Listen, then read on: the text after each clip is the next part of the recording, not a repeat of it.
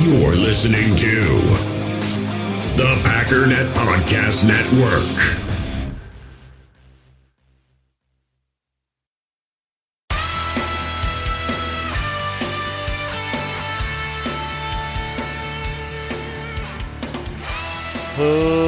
Ladies and gentlemen, welcome once again to the Packernet Podcast. I am your host and resident panelist, as always, Ryan Schlipp. Check us out online, packernet.com. Find me on Twitter, pack underscore daddy. I forgot what the thing was there for a second. So I finally broke down. Um, I've got a billion and one subscriptions because, you know, I told you if you support the show, I'm going to do stuff, and I do stuff. But the one thing I haven't done because I haven't really found the need to do it, there doesn't seem to be too many articles on there that don't say things that you can't find elsewhere. But there seems to be a pretty good article insightful article at packersnews.com slash jsonline, whatever it is, I don't know. And I'm like, all right, look, it's pretty cheap. You all pay me to get these kinds of things so that I can tell you stuff, so I just better do it. I have been trying for 15 minutes to get a subscription to this website, and I cannot do it. I tried it on Chrome, I tried it on the Microsoft thing, whatever that is, little swishy wave thing. It will not work.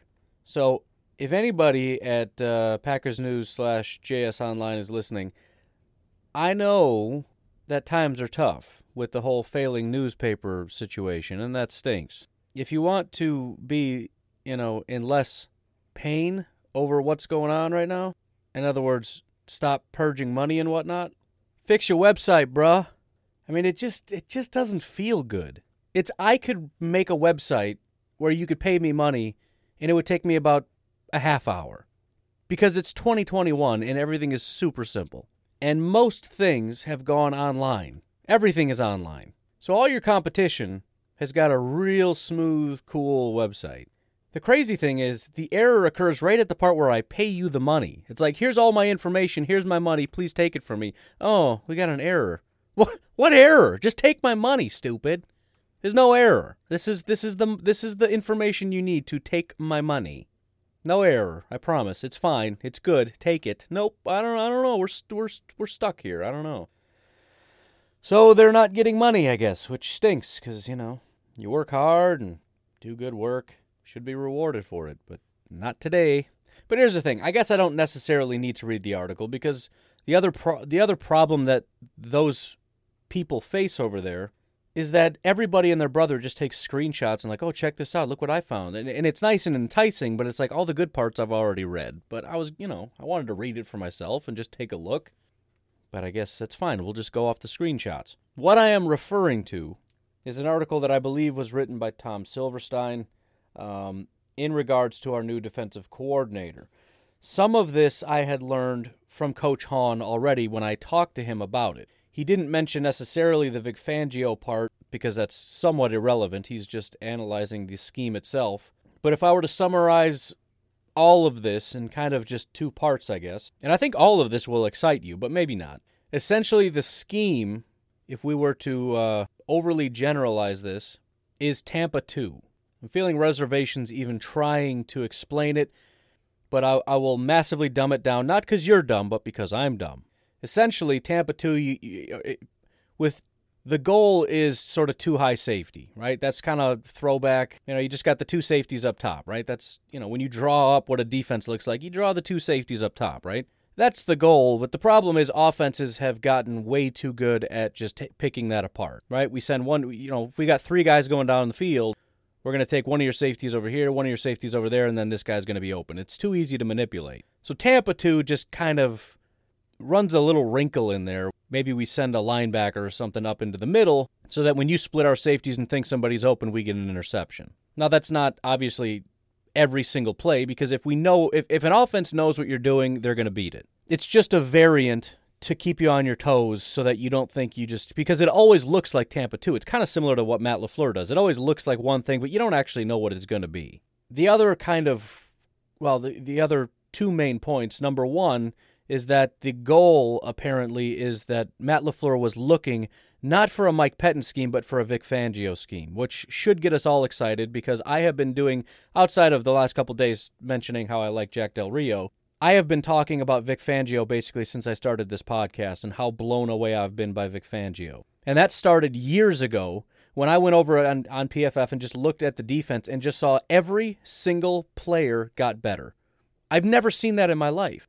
It's the, it looked like stairs. In the second year, every player took a little step, and it's like that never happens. And then in year three, every player took a third step, and it's like, what? What is this? They just kept getting better and better and better and better every single year. So that was, I mean, that has nothing to do with the scheme or anything like that. It's just, it, I was just blown away by Vic, Vic Fangio and have been a fan of his ever since.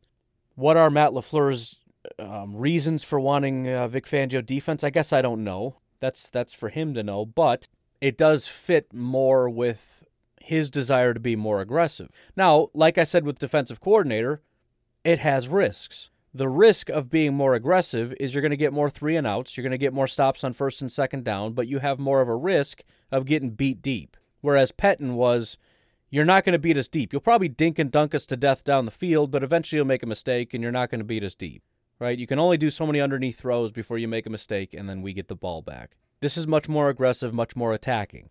Now, the keys to this couple things. One of them you've probably seen if you've been on Twitter and you've seen what everybody else has said. One of the keys to this style of defense is a absolute freak of an inside linebacker. Now, I have a feeling some Packer fans are going to get stuck on the idea, well, Packers will never draft or, or whatever an inside linebacker. I don't, as I've been saying, first of all, I don't think that's ever really been true. But if it's been true, it has to do with the fact that those other defensive coordinators didn't necessarily need them as much. The GM's job is to build the roster the way it needs to be built, and that's dependent on what the defense and the offense needs. And if this defensive coordinator says, My scheme demands an absolute freak of a linebacker, then that's what needs to happen. You think about the Chicago Bears. Now, I've been somewhat critical of Roquan Smith in terms of his abilities and being slightly overhyped, but the fact that they took an inside linebacker early in the first round doesn't mean that's what the Bears like to do. That that means that Vic Fangio said that's what I need. End of conversation. Not a debate. And in fact, some people are saying that it's not just one inside linebacker, you need two really good inside linebackers, which maybe. You look at Tampa Bay, you look at uh, and I don't even know if that's what Tampa Bay runs, but you know, you you you have teams with good linebackers tend to have two really good linebackers. The Bears have two talented linebackers. Again, I think they might be slightly overrated, but even Minnesota, which I'm pretty sure they don't run Tampa 2, but still, it's like teams that have good linebackers or that covet linebackers tend to have two. Just a random observation that popped into my head this second, but you can quickly disregard it because I'm not saying that that's what we need, but I have heard that this defense does want that. The other um, aspect that I have not heard from this article, but was mentioned a lot by Coach Hahn is that another really important aspect is going to be the strong safety has to be very, very good. Now, I like our safeties, so I think that that's going to be solid. In other words, a critical piece we've already got. Well, is that Savage or is that uh, Amos? I don't know. Probably Amos. Who? I, it doesn't. I don't know. Doesn't matter. I guess we can try to see who had more. I'll look it up. Still pains me to come on PFF and sort this by best team and see Packers number one. PFF had the Packers as the best team in football. That just makes me sick. Tampa Bay was number two. All right, we're good. That wasn't me being sick. That was that was a rage noise. All right, so according to this, and you know how they mark this down, I don't know. It's all kind of just they're wandering around. But if you're in this area, you're technically in the box, which would be where the strong safety part is. And actually, they do actually mark out strong safety. So we got Savage here. Get out my handy dandy calculator. 138 snaps, PFF designated as strong safety. There were other inside the box designations, but he they called him a linebacker. So we'll just stick with strong safety and say 138. Adrian Amos 165. So very similar. Amos gets a slight edge on that one. The one thing that I do think is interesting when I before I came over to their actual snap counts, if you look at the designation uh, that they gave Adrian Amos, they put at free safety through week 13, which they just put their general position, free safety, strong safety, based on each game depending on where they played generally. His designation through week 13 every week was free safety. Every week after that was strong safety. So it seems as though there was a switch. Let's go back to their snaps real quick because I'm interested in this. It's not super easy to discern that. Maybe a little bit, but it's, I mean, he played strong all year long. Must have been a slight shift. And Savage was just back and forth every week. But, anyways, the, the thought that I had, though, is if we need a big play inside linebacker, what's the best way to go about it? Now, I had sent uh, Coach Hahn um, on the hunt to go look at Zaven Collins to see what he thinks. That seems to be, based on what everybody is saying, the best available linebacker that's available when the Packers are picking, and he may already be gone anyways. He wasn't overly impressed in terms of what is required for um, what the Packers are going to be running, specifically Tampa 2. Now, the one guy that I'm willing to bet is, and coach, if you get some time and you feel like it, Jeremiah Owusu Koramoah. I'm pretty sure he's going to be long gone, but if not, that I I would tend to believe is the guy. Now, a couple other questions. Number one, is it possible we already have the linebackers? I think no. I know Packer fans are real excited about our linebackers, as I've said. Despite all the excitement, and, and if you don't like PFF, fine, you can make your own assessment, but make sure you go actually look at these guys and don't just get excited about them and, you know, because you remember that one tackle, which was awesome. But PFF was not impressed, and even Matt LaFleur had said in an interview that he was not impressed with the linebacker play. Um, according to PFF, Kamal Martin was the only one that graded out somewhat adequately. Everybody else was basically really bad, including everybody's favorite, uh, Krys Barnes. Just looking at the overall yearly uh, summary here, Kamal Martin was the eighth highest graded player. He only graded out as a 68.5. There was only five guys with a good grade on the defense Darnell Savage, Kenny Clark, Za'Darius Smith, Adrian Amos, and Jaire Alexander. Yes, Kenny Clark pulled it off. Guys that were close Kingsley Keke, Billy Winn, Kamal Martin, Rashan Gary, and uh, Stanford Samuels for his 13 snaps. But that was it. So Kamal Martin was up there, primarily his coverage grade, which is really weird and also makes me think that maybe this is going to be kind of iffy because I really would be surprised if he ends up being a great coverage guy. But the next best linebacker, so Kamal Martin is eighth out of 32 defensive players total. The next linebackers are Christian Kirksey at 28th, Ty Summers at 30th, Krys Barnes at 31st, and Oren Burks at 32nd. Four of the five bottom players on our defense were four of our five linebackers. The only reason they, they aren't all the worst is because Randy Ramsey was 29th. The five worst players Christian Kirksey, Randy Ramsey, Ty Summers, Krys Barnes, and Oren Burks. So, no, I don't think we have the linebacker on our team despite the love for really fast Krys Barnes, who had a 40 coverage grade, a 51 run defense grade, and a 56 pass rush grade.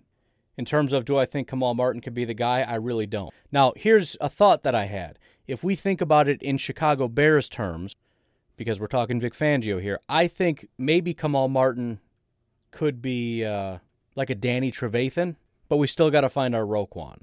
By the way, I've said this a thousand times, but I want to make sure you hear me. Danny Trevathan is Rashan Gary's twin. Like if you told me they were brothers, I'd be like, oh yeah, for sure they're brothers. So then the question, well, I, I shouldn't even say the question. The uh, the concern I have is if if it really is that important, if if it's to the point where this defense is good or bad, depending on whether or not you have this key linebacker, it's really not a question. And the draft is always a question. So what does that leave us? And I know this is not going to, you know, a lot of eye rolls are coming. I think free agency is a very strong option. Again, depending on how actually important this is. Because I'm telling you right now, I don't think we got the guy on our roster. So, how do we free up enough space to actually get in the black and have money for uh, the draft and also go out and get a free agent linebacker? I don't know, man. I know it's possible. And I do think that it's possible that part of that has to do with reworking Aaron Rodgers' contract. I wouldn't have said that last year. I think it's possible this year. Like I've talked about in the past, I think it's it's it's now proven itself out. Aaron Rodgers has been unproven under the Brian Gutekunst and Matt LaFleur era, which is, consists of two and one year, respectively. It just the, the concept just proved itself self out last year with an MVP performance. So they're good. They they got it figured out. I think they feel comfortable possibly reworking this contract to solidify him officially as the quarterback for the next several years and that'll be able to free up some money. Again, extend Davante, that'll free up some money. Aside from that, I, I can't really say because the other hard part is who stays and who goes largely depends on Joe Barry's assessment of our team. The other, for example, Tampa 2 is a lot of zone, which scares a lot of people because we play man, but here's here's something to a couple things to consider. I think man guys are the ones that are hard to find, right? The most coveted thing you can find in a corner is a great man-to-man cover guy because they're very few and far between. It's a lot easier to get a guy who's a great man coverage guy to play zone than it is to get a zone guy to play man. I'm not saying that it's not, you know, whatever, but Jaire can play zone. Beyond that, though, as Coach Hahn illustrated, even in this kind of a scheme, having a great lockdown corner is important because you can play one guy in man. In other words, you can have a guy like Jaire shut down their number one guy, sort of follow around their top guy, lock him down, and play zone everywhere else. And that actually makes it a more lethal combination of what it is they do. So it's not really going to hurt Jaire. They're going to put him in a position to win.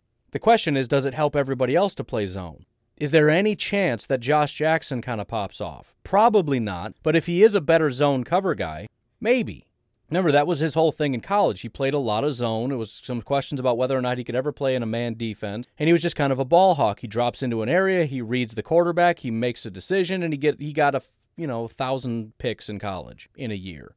And maybe that was just a fluke and he's a bad football player. I don't know. But again, our new defensive coordinator has to analyze this. And we got Josh Jackson for one more year, so we don't have to get rid of him. Also have to reanalyze King and all that stuff, but it's in, it'll be interesting to see what these other guys can do.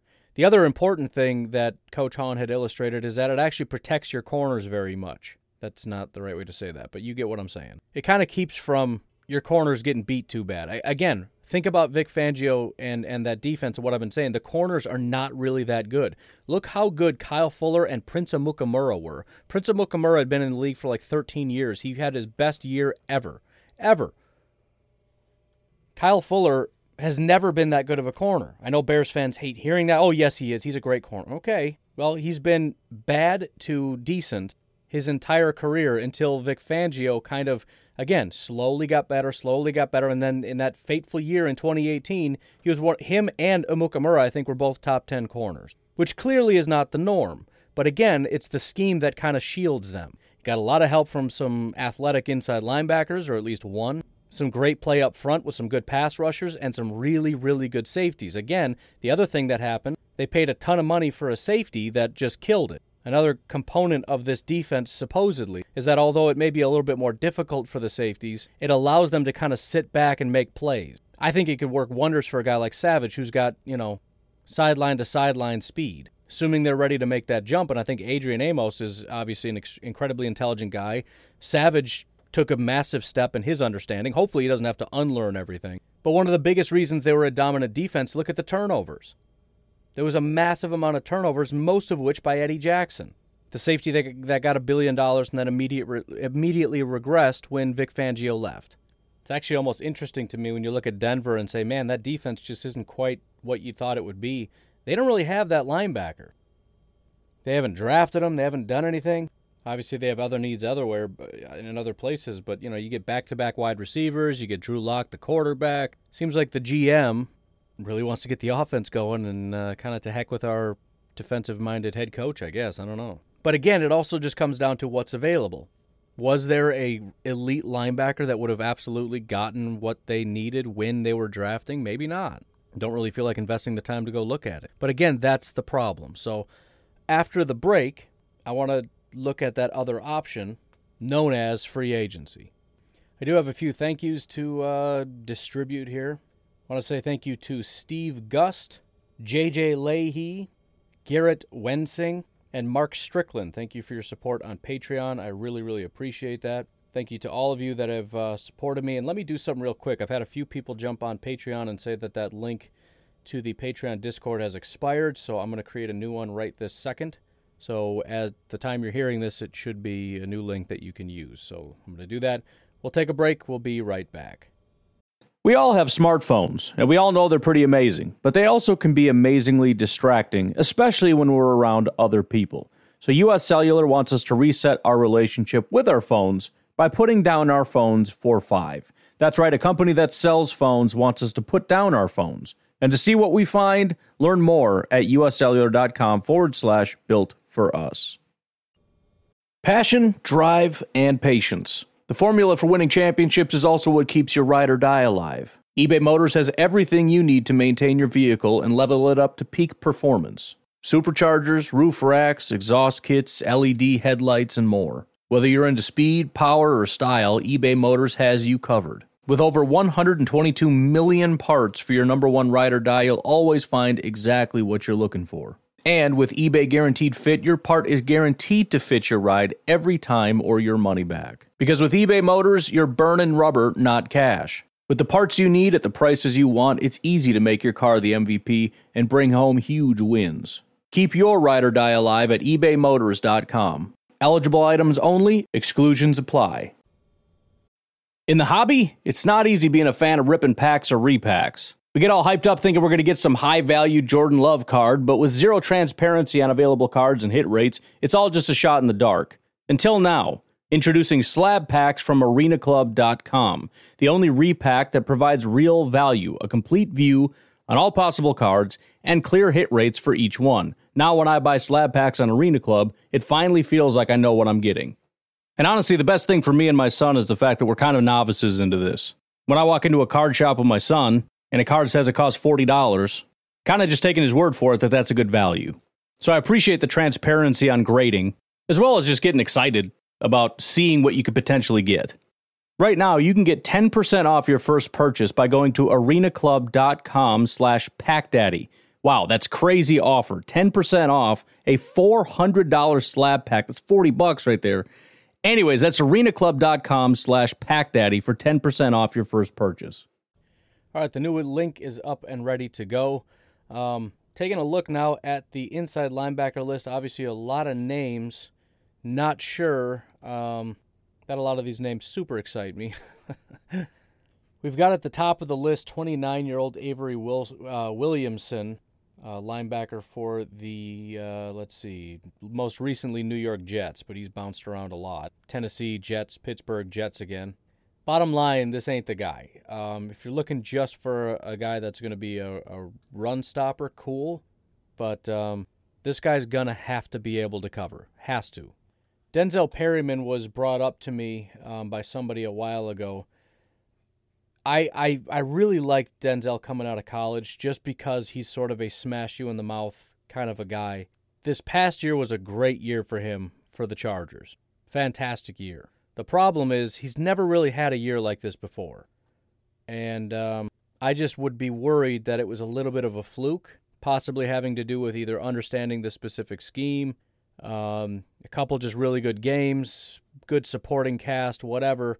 Because generally speaking, he's a pretty mediocre linebacker. And his ability to cover has never been good, with the exception of this year. And if we look at the specifics, he really just had three very good games and a bunch of pretty average games after that. So he's not consistently very good in coverage. Although overall, statistically, he didn't do very poorly at all. Only 85 yards given up. He gave up one touchdown, had one pass breakup, so he didn't get his hand on, on the ball much. But he didn't get killed either. Possibly, again, the scheme kind of protected him from that. I don't really know. But it just, it kind of makes me worried because I don't think that's ever really been his thing. He's, he's, at least out of college, been more of a downhill kind of a guy. Then you got Jarrad Davis, the longtime linebacker, who's been a long time really bad linebacker, so no thank you. There's B.J. Goodson, who we know and didn't do very well. There's Reuben Foster that might excite some people because it's obviously a big name that, um, you know, because he's a great linebacker. The issue is character concerns slash injury concerns. So it's a really weird story that, I mean, there's a real thin layer of possibility that Reuben Foster is a great human being and a great athlete, and he comes here cheap because of all the issues and just kills it but that's a real thin possibility. First of all, Reuben Foster has played one year. Well, two years, uh, technically, I guess. I don't know. In uh, 2017, he was just lights out awesome. That was his rookie year. 2018, not very good. He played weeks three, four, five, six, seven, and eight, and it was just kind of an abomination. But he was, you know, 6'1", 228, perfect package at linebacker. He fell in the draft because I think character slash injury concerns. I don't exactly remember, but – there was he got arrested several times for issues with domestic violence. Now, the point of this is all the charges were dropped. I don't know if those things happened and they got dropped because they, you know, money changed hands or if the allegations were never true and people just keep making different false claims and getting him arrested. I don't know. But he's he's had multiple allegations against him about domestic violence shortly after two women came out and said, "No, we made it up." He was arrested again the NFL did an investigation, said they couldn't find enough evidence to keep him suspended. So essentially, they, they allowed him to come back. There were also weapons charges and drug charges and a bunch of other stuff that makes it seem like this is not a great human being. I think he also had issues at the combine where he like snapped at a doctor or something. So he just, even if he's not beating up women, which it seems like there's a chance he possibly is. Well, you know, you know, women sometimes make that stuff up. That's true sometimes. It's just weird that they all have decided to pick on this guy. There's a lot of people in the world that don't have allegations against him. I'm just saying. This guy's got like three different women on top of again a known hothead with drug and weapons charges. But, you know, again, maybe it's all fake and he's a choir boy. Outside of that, once he got back in 2019 after several years of nonsense, he ended up tearing his ACL and he was out. Then he came back in 2020 and he got hurt again and he was out. So he has not really played a full year since 2017. He is a free agent again. He's not even quite 27 years old yet. I really, really doubt the Packers are going to pull the trigger on Reuben Foster. I just, I don't think so. I don't think they're going to look at this and say, you know, that those two of those charges were dropped, so, or one of the charges or whatever was dropped, so we're just going to let it go. He's probably great. Let's bring him in. When you factor the character issues and the extensive injury issues ACL, MCL, LCL, all the CLs you have to assume he lost a step. I just, I don't think so. I don't think so. Did he have all the tools to be an, a long-time elite linebacker in the NFL? Yes. Did he kind of mess that up and also have a bunch of injuries? Yes. So I'm going to set that to the side and say that's probably not going to happen. The point is, looking at the free agency list, there's really nothing here. So that brings us only really, well, two other options. One would be a trade, which would be kind of surprising. I don't I can't remember the last time the Packers had like a big time trade or whatever for uh, a player. But there's also the cap casualties, guys that are not technically free agents that could end, like for example Preston Smith is not on any free agent list. Somebody else could end up getting them. Who are some of these potential cap casualties? Well, now we get some interesting names. One of which is a guy by the name of Jordan Hicks out of Arizona.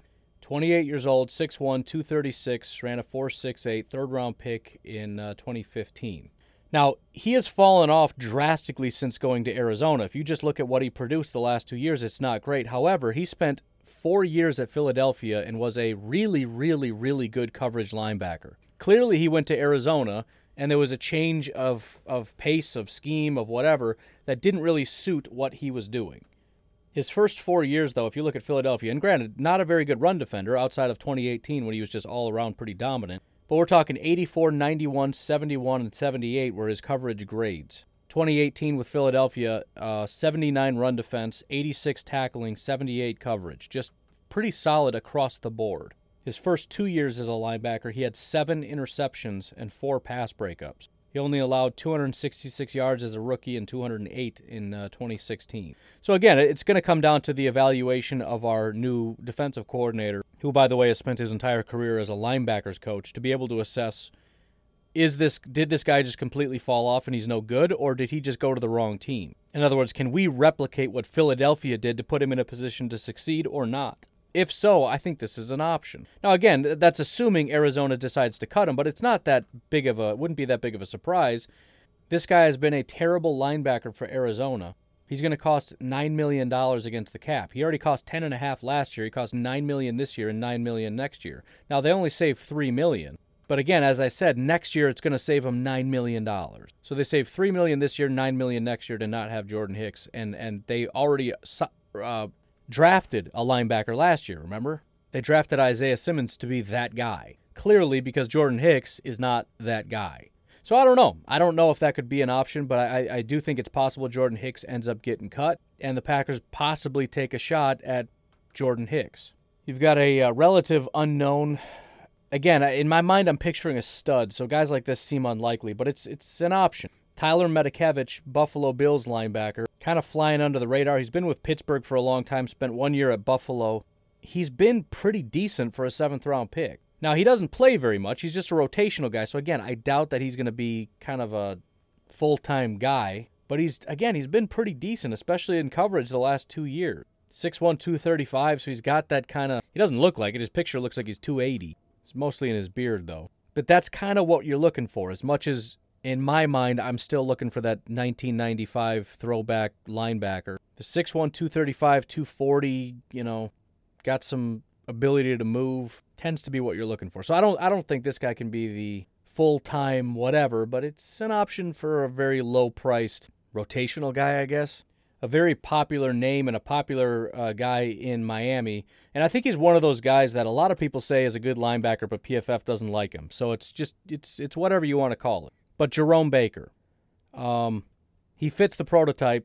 I mean, 6'2", 215 is very small, but 4'5'3 speed. This guy is blazing, blazing, blazing fast. Now again, I, I I do the mock drafts and I'm like, you guys need a linebacker because your linebackers suck, and they're like, oh, excuse me, have you ever heard of Jerome Baker? Stupid. It's like, yeah, this guy's horrible. I don't know what you're talking about. But again, there's a lot of questions about PFF's assessment of linebackers. Some people tend to like certain guys, um, and it's also possible that they do fill a role. For example, if you look at Roquan, PFF isn't overly impressed with Roquan Smith, but it's entirely possible that defense falls apart without a guy like that on their roster just by virtue of what he's able to do and what he takes away in terms of your options, right? You can't do X, Y, and Z because of Roquan. And if you do it, he's going to stop it, and that's where he gets graded out well. Instead, it's going to force you to do other stuff. And maybe he's not super great at that, but whatever. Other people are going to handle that business. Just just throwing out possibilities. So Jerome could be one of those guys that ends up being a cap casualty, very popular name, blazing fast speed that could possibly fill a role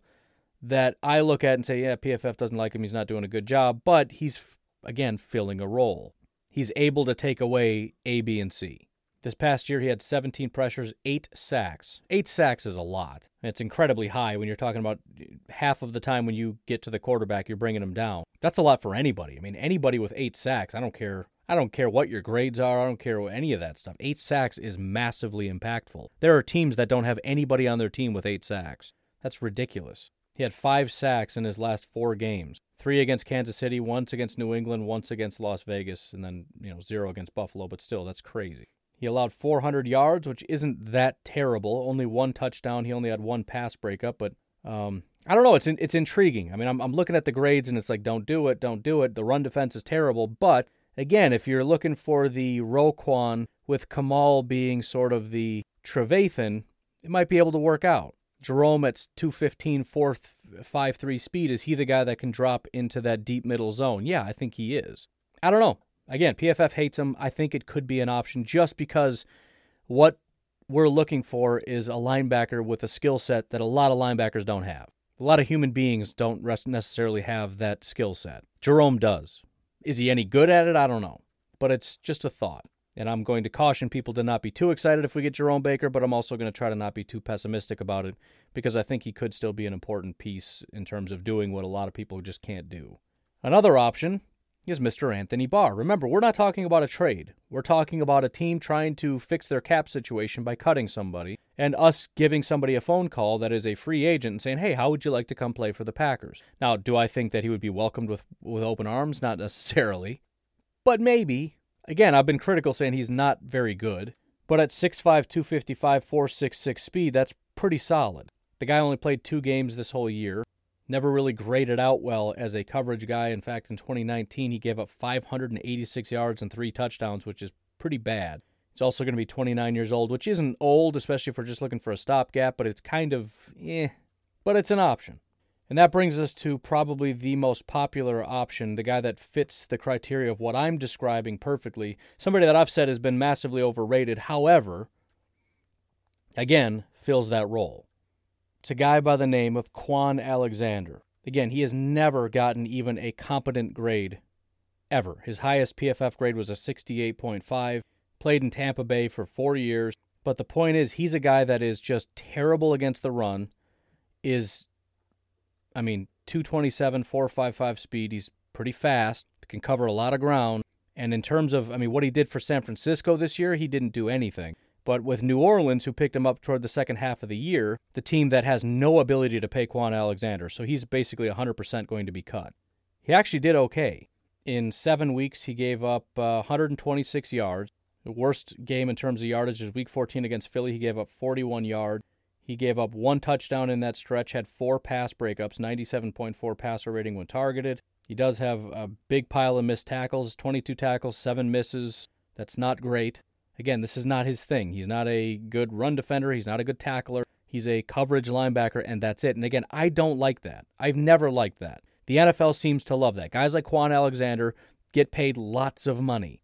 And I would not be quiet about how stupid I thought San Francisco was for giving him so much money. But he got a bunch of money. And really, the uh, apparently he had an ankle injury, so that even kind of hinders if you look at what he did in San Francisco. That wasn't going very well. Um, he was kind of battling through some stuff with his ankle.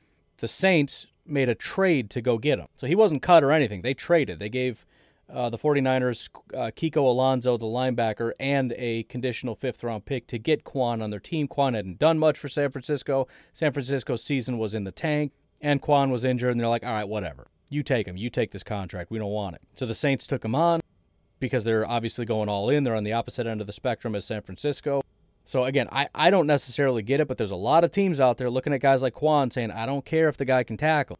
He can fly around a football field, and I dig that. All right, whatever. And again, I don't know if that's what we're looking for. I know that the NFL loves that.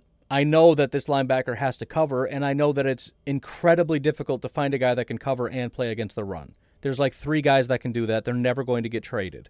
You got to draft those guys. And again, we could try but there's no guarantee that there are any in this draft class, much less anyone that's going to be available when the Packers pick. So I don't know exactly what we're going to do, but it is interesting. I do think for the first time in a long time, we're going to prioritize linebacker because it's not a Packers thing.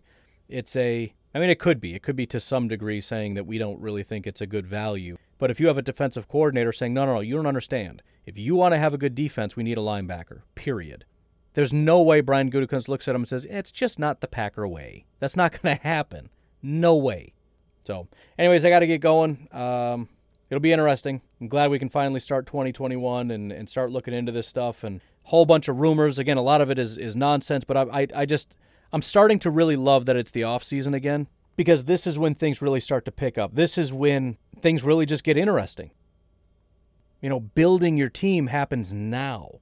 Trying to run the team as it is is just you know, take what you got and do what you can and call a good play and throw a good pass, and there you go. Hey, we did it or we didn't do it, and that's about it. This this is the, the part of the season that sets you up for the year and for the next five years and where careers are made and broken. This is huge, man. The draft, free agency, plus all the drama. Love the drama. So much stuff going on behind the scenes, so many big players about to so many so much big news about to happen. I'm super excited. Very excited. I don't know how you cannot like the offseason. It's amazing. Now after the draft it dries up and it gets kind of horrible. But this time of year, oh, Oh, beautiful. But you folks have yourselves a great day. I'll talk to you tomorrow. Bye bye.